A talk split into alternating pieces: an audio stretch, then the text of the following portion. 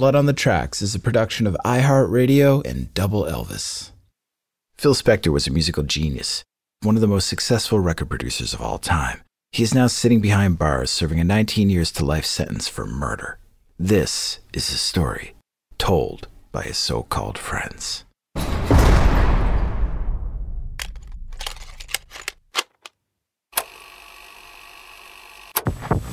This is Special Agent Paul Ramon with the Federal Bureau of Investigation, working case number 004 10 7419. Case subject is Spector Philip Harvey. This information pertains to a period ending February 4th, 1980. Interview subject is Harry Deborah Ann. Interview number 6 66 524 202. Recall number 6, date is February 20th, 2005.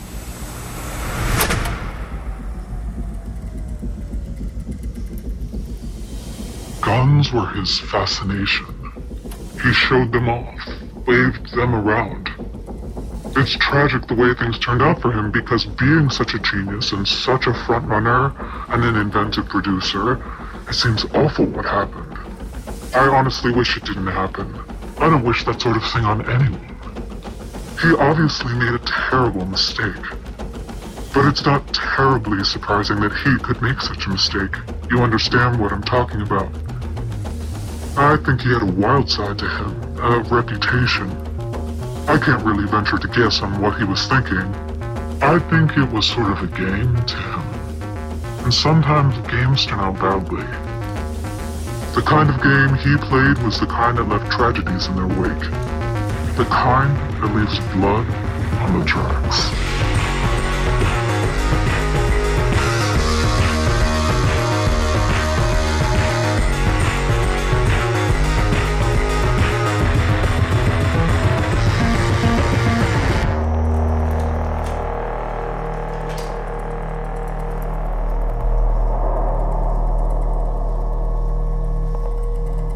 Chapter 6 Phil Spector and Debbie Harry.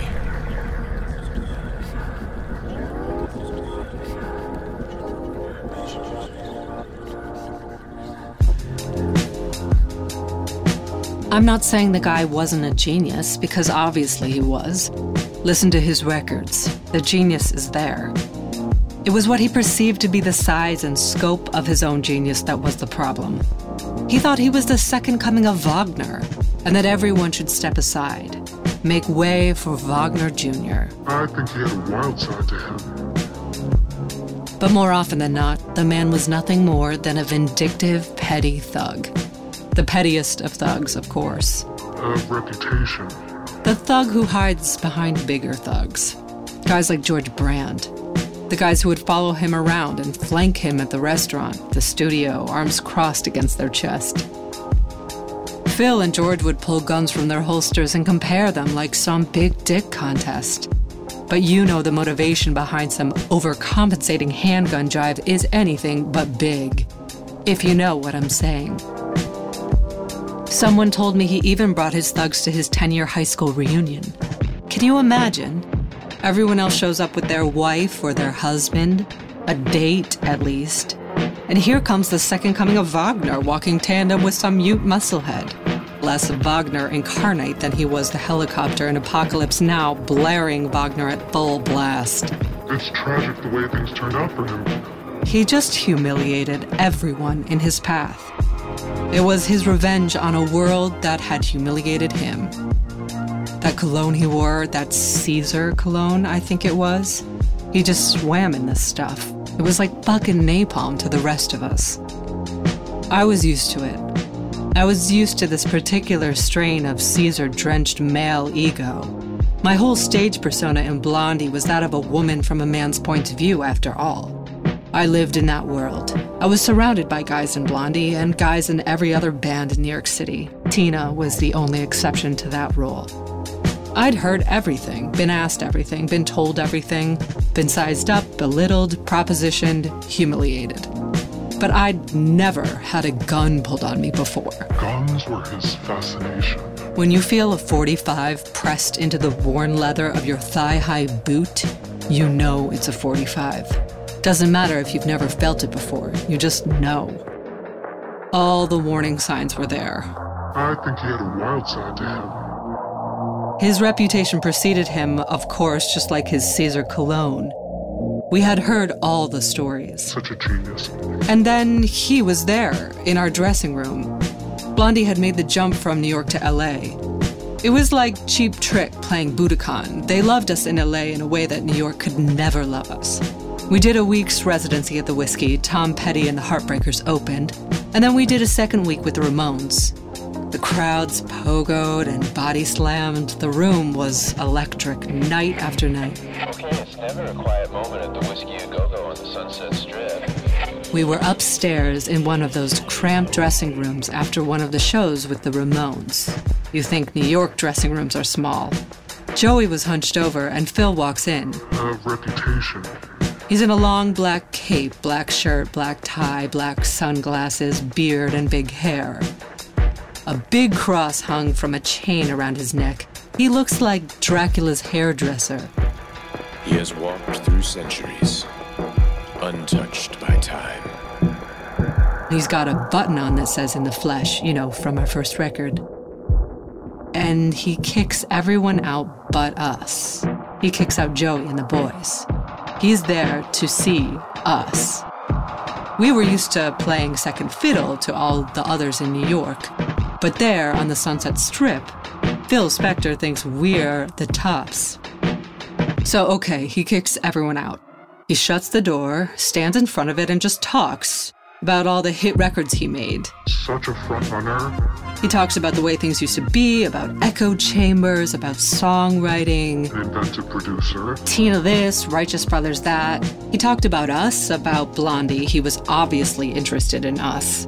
Interested in the 60s girl group throwback sounds from our first record. Well, he was interested in me. I'm sure of that. I've seen that look a million times before. The thousand yard stare of a man who thinks you're the one thing when you're clearly not. Chris or Clem or one of the guys would catch on and say something to fuck with him, and his half fawning, half grandfatherly attitude would snap in two. Who the hell do you think you're talking to? He would say, and the small room would tense up. He had two tall twin girls with him. They stood watch at the door to make sure no one would get in. Every time he lost his temper, neither one of them would flinch. It was all very strange. We hung around that room for a long time, wondering if we'd ever leave. So eventually, he invited us back to his mansion, which is right up the road from the Whisky, up the hill from Hollywood, heading towards the valley.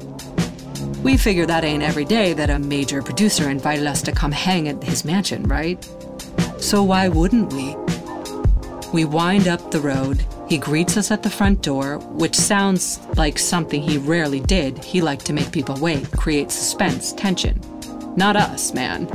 He had a bottle of Manischewitz in one hand, his Colt 45 in the other. I can't really venture to guess on what he was thinking. Probably should have turned around right then. I mean, if that's not an ominous sign, the guy's whack job colors are in full flight. Inside the place was a meat locker. The AC was on full blast. The place was so cold, so dark, it's at this point I'm thinking that the whole Dracula's hairdresser thing ain't so far off. We talked for a while. Phil says he wants to produce us, and every time we try to say we'll think about it and make a move for the door, he stops us. Stay. Just a little bit longer. He sat down at the piano, starts to bang out Be My Baby and these other Ronettes songs. He told me to sit down on the bench next to him, wanted me to sing with him, and for Chris to grab his guitar and play along. He was orchestrating some spontaneous jam session, but there was nothing spontaneous about it.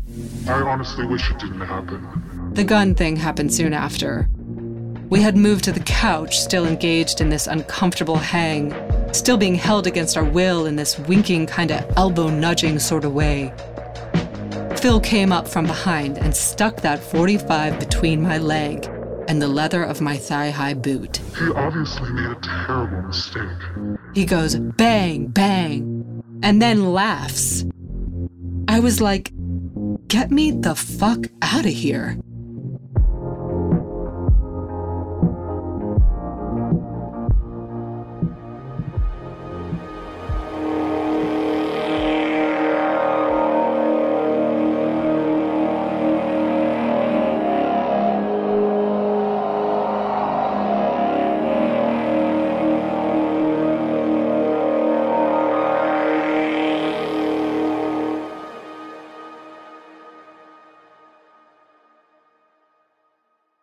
The same thing happened to the Ramones, you know. Johnny and Dee Dee told me all about it. We didn't really know how difficult it is to work with the guy before we stepped into it. We found out. I guess when Phil realized he wasn't going to get to work with Blondie, he went for the next best thing. He put his sights on the Ramones. The boys told me all about it. They were back in LA later in 1977, and Phil comes to their show just like he came to ours. He goes backstage just like he had done with us. I think he had a reputation. Tells them that he thinks they're the best band in America. Tells them he wants to produce them. And he invites the group back to the mansion. Now, the Ramones weren't as polite and accommodating as we were, which is saying a lot. So at the mansion, it's obvious Phil thinks of the band as Joey Ramone and his throwaway backup players. Just like he looked at Blondie as Deborah Harry and a bunch of random guys, know what I mean? I think his concept of a band was very myopic. Such a. They couldn't be a collective unit. They had to have a star. They had Ronnie Spector, and the rest was filler. Such an inventive producer. Joey's his boy, right? He said Joey's voice reminded him of Dion. Phil had just made a record with Dion, so he got Dion on the brain. And this makes the rest of the Ramones real ornery and tense. They're standing around in that arctic wasteland of Hollywood entitlement. The whole place is dripping with money and history and irony. And here they are, a couple of boys from Queens in their leather jackets and ripped blue jeans. It's just like a couple of rubber duckies floating in a gold plated bathtub filled with imported water, getting more and more uncomfortable by the second. Look, those of us who have been stuck in Phil Spector's house know what I'm talking about. I honestly wish it didn't happen. Phil asked them how well their records were selling. They had no clue. They didn't care about that shit. So he goes to another room, comes back with a printout from his computer, shows them that their sales have gone down, shows them that Leave Home sold way less than their first record, tells them he can get them back on top. He goes, What's it gonna take? You want me to get you some girls? You want me to buy you some cars? This real LA power broker shit, you know. Let's push these rookie numbers up, boys. And then he offers them 50 grand each, cash, on the spot, right there. He picks up the receiver on the phone there in that opulent living room and says he'll get his lawyers to bring the cash to the house straight away. 50 grand each. I think he had a wild side to him. I don't think the boys knew what to do with that kind of offer. Meanwhile, the whole time this was going on, Dee Dee is getting more and more annoyed that Phil is directing the majority of his questions and heaping all his attention on Joey. Just Joey. Joey, Joey, Joey, Joey, Joey. Joey is like a fucking giant to Phil, physically and artistically. I can't really venture to guess on what he was thinking. Phil saw a frontman, but he probably saw a god, and he had a god standing in his living room held captive. He was going to give that god a wad of cash and do with him what he wanted. You know, today your love, tomorrow the world, and all that. Dee made some tossed off comment about the whole thing, about how bogus it was. A joke, really. That dry and snarky Queens sense of humor. Phil didn't get it. Phil was offended. Let's face it, he was always offended by something someone said to him. The entitlement of a legend, you know? Phil pulled the gun and pointed it straight at Dee Dee. Dee was shocked. They were all shocked. And he started yelling at Phil, you know? I would hit you, man, but I respect you too much, that kind of thing. And it just got crazier. Roy Carr was there. He was a writer for the New Musical Express. He was there working on a screenplay of Phil's life, right? I don't think the thing ever got made. So Phil hands the gun to Roy and starts striking these kung fu poses. He had this guy, Emil, Emil Farkas, this guy who taught him martial arts and worked as one of his bodyguards. Emil taught him all this Bruce Lee macho posturing stuff. It was right up Phil's alley, right? So he hands Roy the gun, and he jumps into this kung fu stance, starts making the noises. Dee Dee told me it was like some bird giving a mating call. So Dee Dee is screaming at this point. Knowing Dee Dee, he is probably worried that he's gonna fucking kill Phil Spector in his mansion if the guy gets too close. Dee Dee is trying to hold back. His body is all tensed up and his fists are clenched. Dee Dee is street tough, right? This is the guy who wrote 53rd and 3rd, the guy who lived 53rd and 3rd. At this point, Joey, Johnny, and Tommy are in position, ready to back up Dee Dee if they need to. And here's this wild man Hollywood big shot offering them 200 grand in cash and then pulling a gun on them and not letting them leave his sight. Phil is making more noises, waving his arms around in the air. He does a scissor kick up in the air and Dee Dee jumps. He's yelling at Phil that he didn't come here to fight. He came here to hang out, talk, listen to music, and that Phil should really stop before someone gets hurt. He wasn't uh, the most friendly guy I've ever met. He, he tried to be friends, and then he had his guns on him, and he wouldn't let me out of his house for a couple days, and you know. And then he, he said if you want to play his pinball machine, he'd let you play for a minute, and then he'd say, okay, everybody to another room. And I never met anyone like him. But no one got hurt, thankfully. How they got away from Phil that night, even Dee Dee and Johnny couldn't fully remember when they told me about it. It seems awful what happened. I don't know if anyone remembers how. I certainly don't. Who knows if Ronnie does, or Darlene, or anyone who found themselves one of his eternal late night guests, freezing their ass off in his ice cold fortress of solitude. All anyone remembers is the long, agonizing time spent inside that place, watching that man crack and splinter a little more every time someone made a move for the door. And then the air. You remembered the warm, expansive Los Angeles air when you finally found yourself back outside with the mansion to your back. We'll be right back after this word, word, word.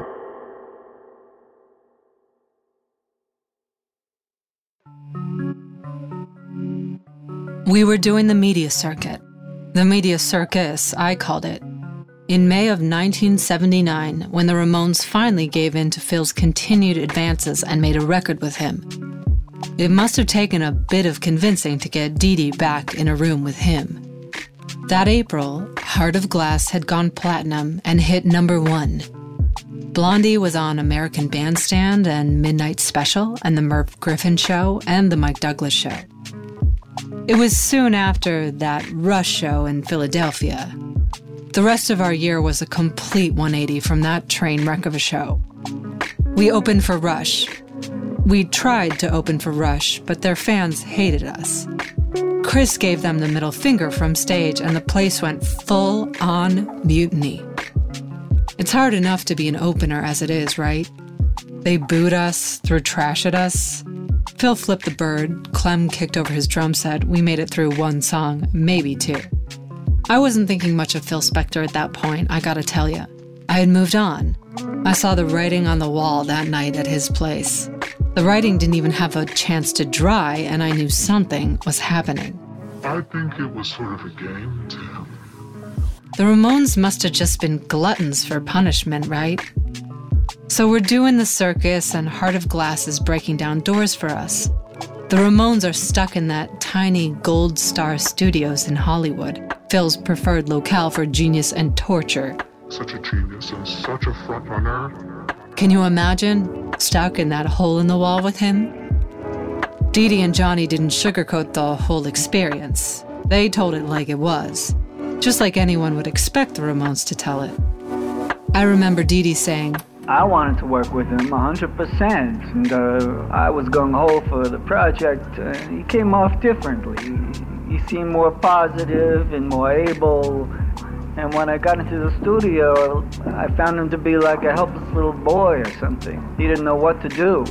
And that just stifles creativity when you just hang around in agony and frustration and stomp your foot. You know, that doesn't bring out anything in anybody. Phil was drinking a lot by this point. He didn't used to drink at all, from what I've been told, but now he was hitting the Manischewitz hard, straight from a thermos into a plastic cup he'd sip from with a straw. Like only a person who thinks he's refined, but he's really not, could. I think it was sort of a game to him. And he brought in all these other session players to be on the record. He told the Ramones they were the best band in America, but then he wouldn't let them be the Ramones. They would be Phil's version of the Ramones. Johnny nailed it when he said working with Phil is very difficult. I guess he's a perfectionist, so he likes to spend a lot of time redoing things and re-listening, and it's very time-consuming. I mean, rock and roll's got to be spontaneous and done a little faster. It was hard for the rest of them, for the boys who weren't Joey. Phil had Joey sing Ronnie's Baby I Love You like the band was the second coming of the Ronettes, and meanwhile, the boys are twiddling their thumbs. Marky and Dee Dee hit the strip in search of its legendary seedy nightlife. They were like Ringo and George lost in a sea of boredom while Paul labored over Sgt. Pepper's. I like um, beauty to be instant, you know, not to be labored over. And I don't like music to be a hustle. Johnny just about lost his mind when Phil spent something like 12 hours working on the opening chord to Rock and Roll High School. Like an entire session, man. Now he's just too difficult to work with, and it's too costly and time-consuming and, uh, in the 1980s. Times have changed, and most producers from the mid 60s eh, haven't really grown with those changes. There's a new modern sound, and he doesn't have it. Johnny took as much as he could reasonably take hours and hours listening to one chord, making everything just right, just so. He finally stood up and walked for the door. And there's Phil with his gonzo thug threats telling him what's going to happen if he walks out the door. Phil, his Colt 45 snug in the holster against the side of his chest. Who the hell do you think you're talking to? And all that macho, big shot posturing. And Johnny just goes, What are you gonna do? Shoot me? Later, Johnny told me, He spent 12 hours sitting there listening to that same chord over and over again. And nobody else could hear the difference. I mean, the chord ended up sounding okay, but 12 hours worth ain't really worth it, you know? You just go crazy. We'd be as crazy as him if we worked with him. But Dee Dee. Dee Dee said it best, as usual, just summed up the whole experience in the way that only Dee Dee can. He seemed like a man walking his last mile doing our record, you know, that grim. He had been walking that walk for a long time, let me tell you. A long time. It was a long walk to make. To go from such a genius and such a frontrunner and such an inventive producer to a man stuck in the accomplishments of his past. A man who wanted to be admired so bad, he would literally hold admiration hostage in his own house. That's a long walk. I didn't want to walk beside him. I knew that from the night he brought us back to the mansion. Unlike the Ramones, the first time I stepped foot inside his place was the last time I'd ever see him.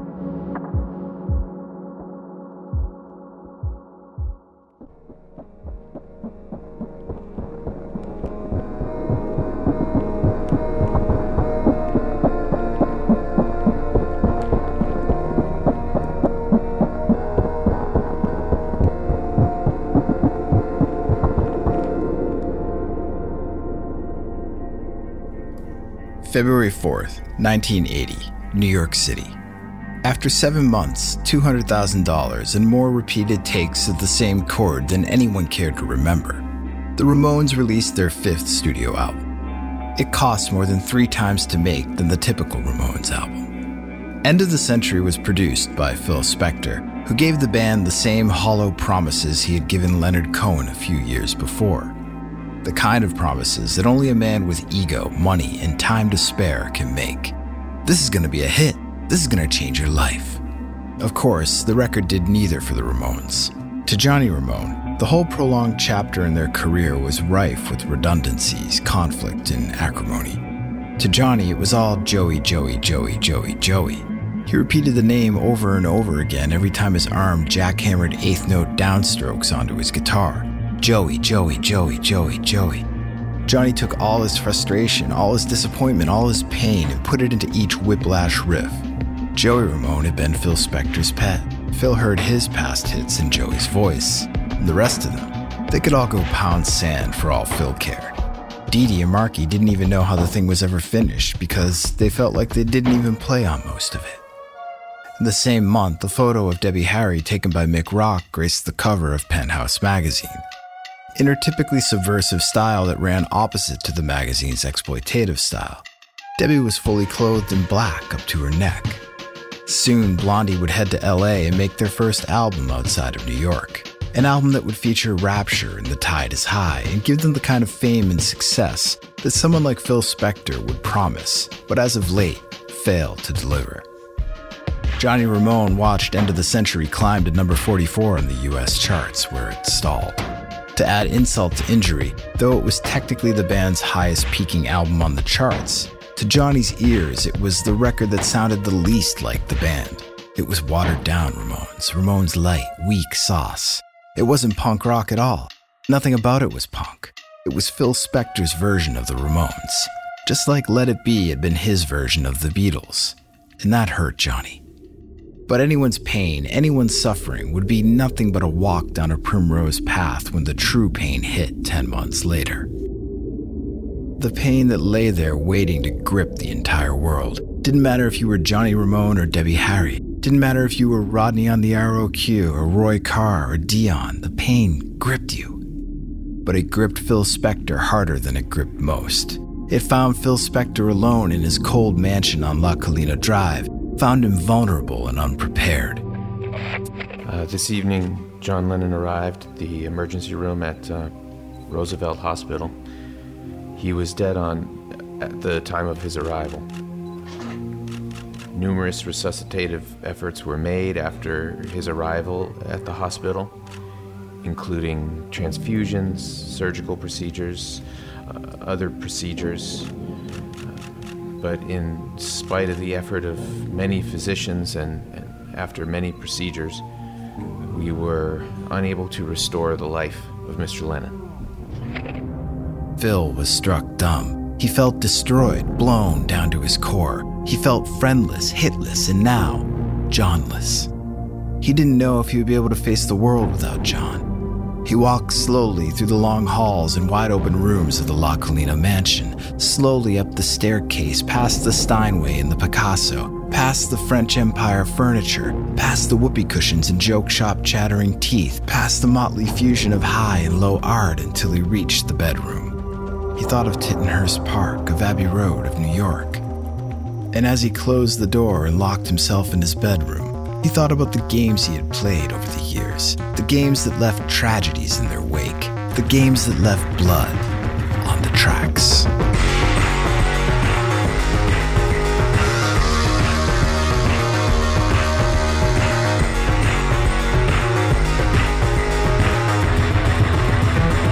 This episode of Blood on the Tracks is brought to you by 27 Club, a podcast that I host on musicians who died at the age of 27. Season 2 featuring Jim Morrison is now available, as is Season 1 with 12 episodes featuring Jimi Hendrix. Subscribe to the 27 Club on Apple Podcasts, the iHeartRadio app, or wherever you get your podcasts. And of course, this episode was also brought to you by Disgraceland, the award winning music and true crime podcast, also hosted by yours truly. Episodes on the Rolling Stones, Jerry Lee Lewis, Cardi B, The Grateful Dead, Jay Z, Prince, and many, many more are all waiting for you right now. Just search Disgraceland on Apple Podcasts, the iHeartRadio app, or wherever you get your podcast. All right, this episode of Blood on the Tracks was written by Zeth Lundy and scored and mixed by Matt Bowden. Hosted by me, Jake Brennan. Additional music and score elements by Ryan Spraker and Henry Lunetta. This episode featured Ruby Rose Fox as Debbie Harry. Blood on the Tracks is produced by myself for Double Elvis in partnership with iHeartRadio. Sources for this episode are available at doubleelvis.com on the Blood on the Tracks series page. If you like what you hear, please be sure to subscribe to Blood on the Tracks on Apple Podcasts, iHeartRadio app, wherever you get your podcasts. And if you'd like to win a free Blood on the Tracks poster designed by Nate Gonzalez, then leave a review for Blood on the Tracks on Apple Podcasts. You can hashtag Blood on the Tracks on social media, leave your review there, and we'll pick two winners each week and announce them on the Double Elvis Instagram page. That's at Double Elvis. Go ahead and give that a follow. All right, as always, you can find me blabbing about other crazy rock stars on Disgraceland and 27 Club, and you can talk to me per usual on Instagram and Twitter at DisgracelandPod. Rock and roll.